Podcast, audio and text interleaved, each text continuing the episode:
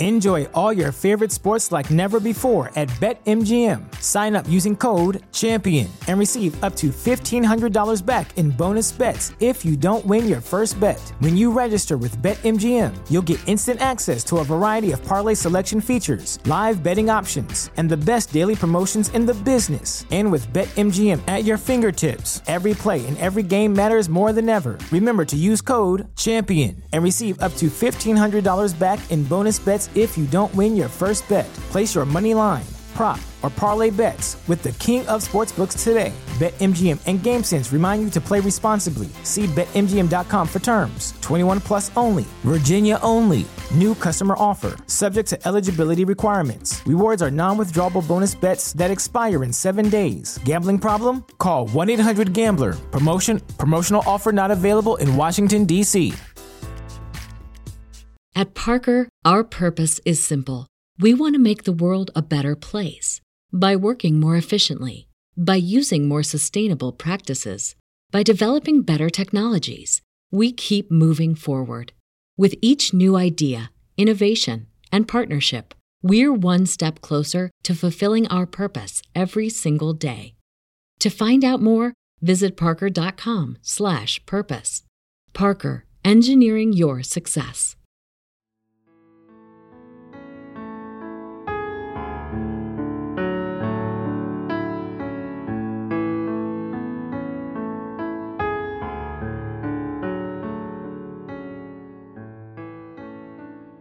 Welcome to what is not really a new episode of the American Hauntings podcast. You've just got me, Troy Taylor, this time, but we are getting ready to start our Haunted Hollywood season back up again next week.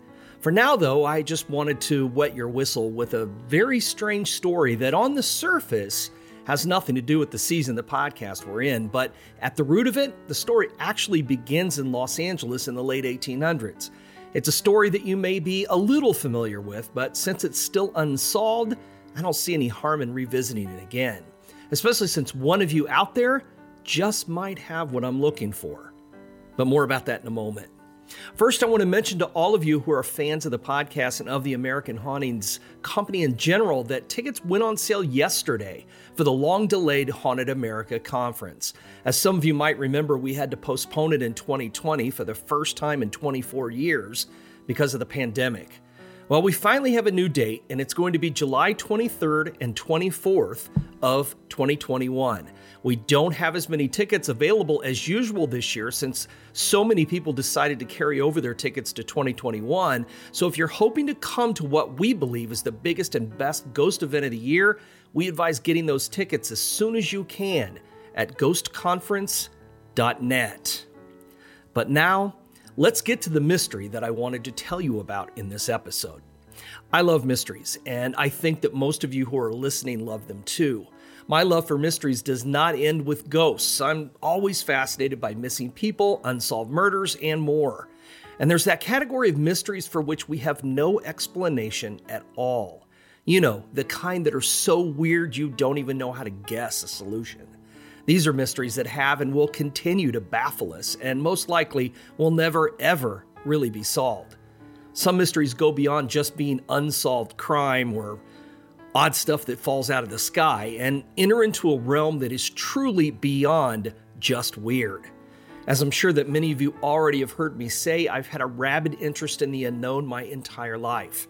As a kid, I went out of my way to track down every book and every story I could find on every kind of assorted American weirdness, but there was one story from my childhood I've just never been able to let go of the Tombstone Thunderbird.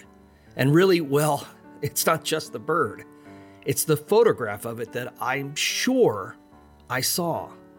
I remember being amazed by the story when I first read it. I couldn't have been more than nine or 10 years old. It seemed impossible, but the people who saw it swore it happened. But how? How could what seemed to be a prehistoric creature like a pterodactyl be shot out of the sky by cowboys in the 1800s? It was impossible, right? But what about all the stories and the references to the event in books and newspapers? They couldn't all be lying, could they? And besides, and this was the exciting part, there was a photograph taken of it. I still remember what it looked like today. Or do I? You see, in more recent years, an even greater mystery has developed than whether or not a group of cowpokes shot down a flying monster in the Arizona desert. That mystery surrounds the elusive photograph that was taken of the incident, and which many of us, myself included, believe that we saw. But if we did, where is the photo and what's become of it over the years? Well, I was determined to try and get to the bottom of it, so I started at the beginning. And it didn't start in Tombstone, where the monster became famous. It started earlier than that, traveling west to Los Angeles. The first account I could find of the flying monster that was killed in Tombstone, Arizona, was in a book called On the Old West Coast by Major Horace Bell. I was able to track down a copy of this long out of print title and found it to be a pretty readable and entertaining book about Bell's adventures in California in the late 1800s. On the Old West Coast was published in 1930 and edited from Bell's writings by a guy named Lanier Bartlett. But who was Horace Bell? Well, according to one other book that he wrote called Reminiscences of a Ranger, he lived and traveled throughout California, Texas, Mexico, and Central America in the late 19th century. He'd been a miner, a California ranger who pursued the outlaw Joaquin Murrieta, a soldier of fortune in Mexico, an aide to General William Walker in Nicaragua, a Union officer in the Civil War and on the Texas border, and finally, a newspaper editor in Los Angeles. And he may have been completely full of crap, but he promised that he wasn't. Bell considered himself a history writer, and when he also admitted to sometimes writing stories that were tongue in cheek, he declared that he was truthful writer about history, chronicling events as they happened.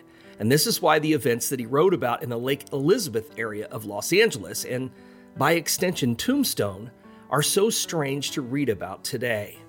The account in Bell's book, in a chapter entitled Spit in the Mouth of Hell, does not start out to be about the creature that was killed in Tombstone. Bell believed that this same creature had its origins in California. In October 1886, a Los Angeles newspaper reported on some strange events that had been occurring for years around nearby Lake Elizabeth. According to early stories from the days of the Spanish occupation of the region, the lake had long been considered a haunted place, plagued by frightening voices, shrieks, screams, and groans that apparently emanated from the lake itself. After the Spanish, the Mexican settlers refused to live near the lake. They called it La Laguna del Diablo, the Devil's Lake. In the middle 1830s, Don Pedro Carrillo purchased the land around Laguna del Diablo and built a hacienda, a barn, and a corral near the water. He disregarded the superstitions about the place, but just three months after construction on his ranch was completed, he abandoned it. He publicly claimed that there were supernatural beings nearby and refused to live there. Well, the land remained idle for the next two decades, and even after the Americans came to the region, the lake was shunned as a cursed spot. Well, some years later, Don Chico Lopez settled on the property, and what occurred next was told in a manuscript by Don Guillermo Espenteiro y Mentriosa, who was a guest at the Lopez Ranch. According to Don Guillermo, a great agitation took place during his visit. Around noon one day, Lopez's foreman, Chico Vasquez, rode up to the hacienda very upset. He told of strange happenings at the lake, and so everyone saddled their horses and rode down to the shore. They arrived to find the lake calm and quiet, and Lopez began berating his foreman for bothering them with foolishness, but then stopped as a terrifying scream came from some brush at the edge of the lake. The plants that were there along the water whipped back and forth, and the account stated that the men were so close to whatever was lurking in the brush that they could smell its foul breath. The men were startled when their horses reared up and began running in fright. As they managed to get their horses back under control, the men turned and looked back at the lake. Silhouetted against the sky was a large creature with enormous wings. The creature was flapping them frantically as he tried to rise from the mud at the edge of the water. It roared and screamed and churned up the water all around it. Well, the horses and men fled in a panic. Well, the next morning, all the vaqueros at the ranch were mustered, armed, and sent down to the lake to investigate. There was no sign of the winged monster, but it was said that the smell of it still lingered in the air. In 1883, Lopez horses and cattle began disappearing. At first, bears or wolves were thought to be responsible, but then one night, there was a terrible uproar in the corral. When the vaqueros came running, they found that 10 mares and foals had been slaughtered. The men claimed that outlined against the sky, they saw the huge flying creature as it flapped away into the darkness. Don Chico Lopez immediately sold his property and moved away from the area. In 1886, the newspaper reported more strange happenings at Lake Elizabeth. The report stated that a creature had been feeding on cattle, horses, sheep, and chickens and had caused terror and excitement among the local inhabitants. On one occasion, the beast had tried to devour a large steer, but as the animal bellowed and kicked, the sound attracted the attention of its owner, Don Felipe Rivera. The steer put up a fierce fight and managed to free itself. The angry creature then retreated, but not before Rivera got a good look at it. He said it was at least 45 feet long and had wings that laid flat on its back when not expanded. He pursued the monster as it started towards the lake and fired at it with his Colt revolver. Rivera said that when the bullets struck the monster's side, it sounded as if they were hitting, quote, a great iron kettle. But Don Felipe was nothing if not enterprising, and he made immediate plans to try and capture the creature and sell it to the circus. He even signed a contract with Sells Brothers, who agreed to pay him $20,000 to deliver the beast to the circus alive. Well, Don Felipe never managed to capture the creature, although it was reportedly seen several times. In 1886, the creature was last seen and, according to Horace Bell, was winging away to the east. And he wrote, quote, Since then, it has never been seen in its native valley because it was found and killed 800 miles from Lake Elizabeth, as is proved by the article that appeared in the Epitaph newspaper in Tombstone, Arizona. In the article that Bell saw in the Tombstone Epitaph newspaper, and which was later reprinted in Los Angeles, it stated that two cowboys sighted an enormous flying creature in the Arizona desert between Whetstone and the Huachuca Mountains. The beast resembled a huge alligator with an extremely elongated tail and an immense pair of wings. According to their story, the creature was greatly exhausted and was only able to fly a short distance at a time. The men who were on horseback and armed with Winchester rifles pursued the creature for several miles before getting close enough to open fire on it and wound it. The creature then turned on the cowboys, but due to its exhaustion, they were able to keep far enough away from it until a few more shots could kill it. Well, an examination of the creature showed that it measured 92 feet in length and that its greatest diameter was about 50 inches. It had only two feet, situated a short distance in front of where the wings joined the body. The beak, as near as they could judge, was about eight feet long, and its jaws were set with strong, sharp teeth. They experienced some difficulty trying to measure the wings as they'd folded up underneath the body as the monster had fallen, but they eventually unrolled one of them, and it was an incredible 78 feet in length, giving the beast a wingspan of nearly 160 feet. The wings were of a thick, nearly transparent membrane that had no feathers or hair on it. Its flesh was relatively smooth, though, and had been easily penetrated by their bullets. Well, the cowboys cut off a portion of the wing and took it with them, perhaps as proof of what they'd seen. After arriving in Tombstone, they spread the word of the creature and made plans to return to the site where it had fallen and to skin it. They planned, the article stated, to offer the hide to eminent scientists for examination. They returned to the site to bring the creature back to town, and we don't know. That's where the article ends. There are no details whatsoever of the body being brought to town, and no mention whatsoever of any photograph being taken. Ah, but that wouldn't stop all of us who later claimed to see it. In the years that followed, the Tombstone Thunderbird, as it was dubbed, was relegated to the ranks of creatures like the jackalope. But then in May 1963, the story was revived in Saga, a men's magazine of the day. In an article, writer Jack Pearl recounted the story of the Tombstone Thunderbird, along with some large bird sightings that had been taking place in the present day of the early 1960s. Pearl not only told the cowboy story, but he went one step further and claimed that the Tombstone Epitaph had, in 1886, published a photograph of a huge bird nailed to a wall. The newspaper said that it had been shot by two prospectors and hauled into town by wagon. Lined up in front of the bird were six grown men with their arms outstretched, fingertip to fingertip. The creature measured about 36 feet from wingtip to wingtip.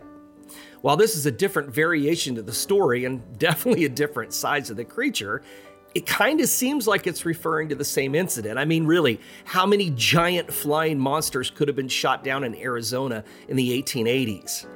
Well, in the September 1963 issue of Fate magazine, a correspondent to the magazine named H.M. Cranmer stated that not only was the story of the Thunderbird true, but the photo was published and had appeared in newspapers all over America. And Cranmer would not be the only one who remembered it.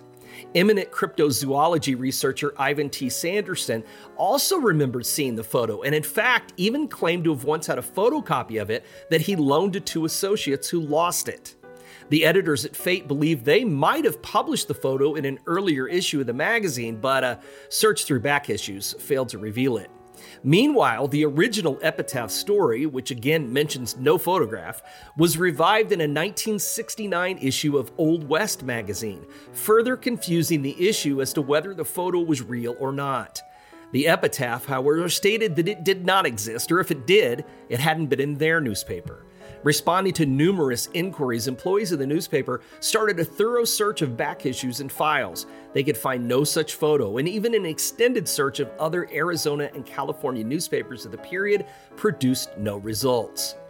A number of articles that appeared in Pursuit, the journal for the Society for the Investigation of the Unexplained, prompted a memory from W. Ritchie Benedict, who recalled seeing Ivan T. Sanderson display a copy of the photo on a Canadian television show, The Pierre Berton Show. Unfortunately, though, no copies of the show have ever been found. So, is the photo real? And if not, then why do so many of us with an interest in the unusual claim to remember seeing it? Who knows? In the late 1990s, author John Keel insisted, quote, I know I saw it, and not only that, I compared notes with a lot of other people who saw it. Like many of us, Keel believes he saw it in one of the men's magazines like Saga or True that were so popular in the 1960s. Most of these magazines dealt with a lot of very manly stuff, like cars and scantily clad girls, but they also featured adventure stories, big game hunting, Bigfoot, the Bermuda Triangle, and more. Keel also remembered the photo in the same way that most of us do, with men wearing cowboy clothing and the bird looking like a pterodactyl or some kind of prehistoric winged creature. Interestingly, a reprint of the original article that appeared in Old West magazine caused a reader to remember another strange incident. He wrote to the magazine in the summer of 1970 and gave a first hand account of a separate flying monster incident that also occurred near Tombstone. So, so much for my idea that two separate flying monsters could have been shot down near Tombstone, right? anyway, the writer said that he had met two cowboys who had told him about seeing a similar creature around 1890, although they had shot at and chased the creature until their horses refused to go any further. This giant bird was not killed, brought to town, or photographed, so maybe it was a different flying monster after all. Anyway, during the 1990s, the search for the Thunderbird photo reached a point of obsession for those interested in the subject. A discussion of the matter stretched over several issues of one of the best magazines that ever existed about weird phenomena, Strange Magazine, published by the late Mark Chorvinsky. Readers who wrote in and who believed they'd seen the photo cited sources that range from old books to Western photograph collections, men's magazines, National Geographic, and more. Well, I was in the book business at the time and combed through literally hundreds of dusty copies of True and Saga, but could find nothing more than the previously mentioned article by Jack Pearl. If the photo exists, I certainly don't have it in my own collection, but yet I'm sure I saw it. A photo that apparently doesn't exist. So, how do we explain this weird phenomenon of a photograph that so many of us remember seeing and yet no one can seem to find? Well, author Mark Hall believes that the description of the photo created such a vivid memory in the mind that many people who have knowledge and interest in the curious and eclectic things began to think the photo was familiar. It literally created a shared memory of something that doesn't exist. We think we've seen it, but we actually haven't. Well, to be honest, I can't say for sure if I agree with this or not. I can certainly see the possibility of a memory like this that we have created from inside of our own overcrowded minds. But then again, what if the photo does exist and it's out there just waiting to be discovered in some dusty garage, overflowing file cabinet, or musty basement? I, for one, haven't given up yet, and I probably never will. Over the years, after me talking about this picture, I've received hundreds of photoshopped images of cowboys and Civil War soldiers standing over and in front of a giant bird or a pterodactyl. They look too good to be true because, well, they are. But if the real Thunderbird photo was still out there somewhere, I think we'll know the real thing when we see it, or rather, if we see it. I'll keep looking, and I have a feeling that I'm not the only one who will be.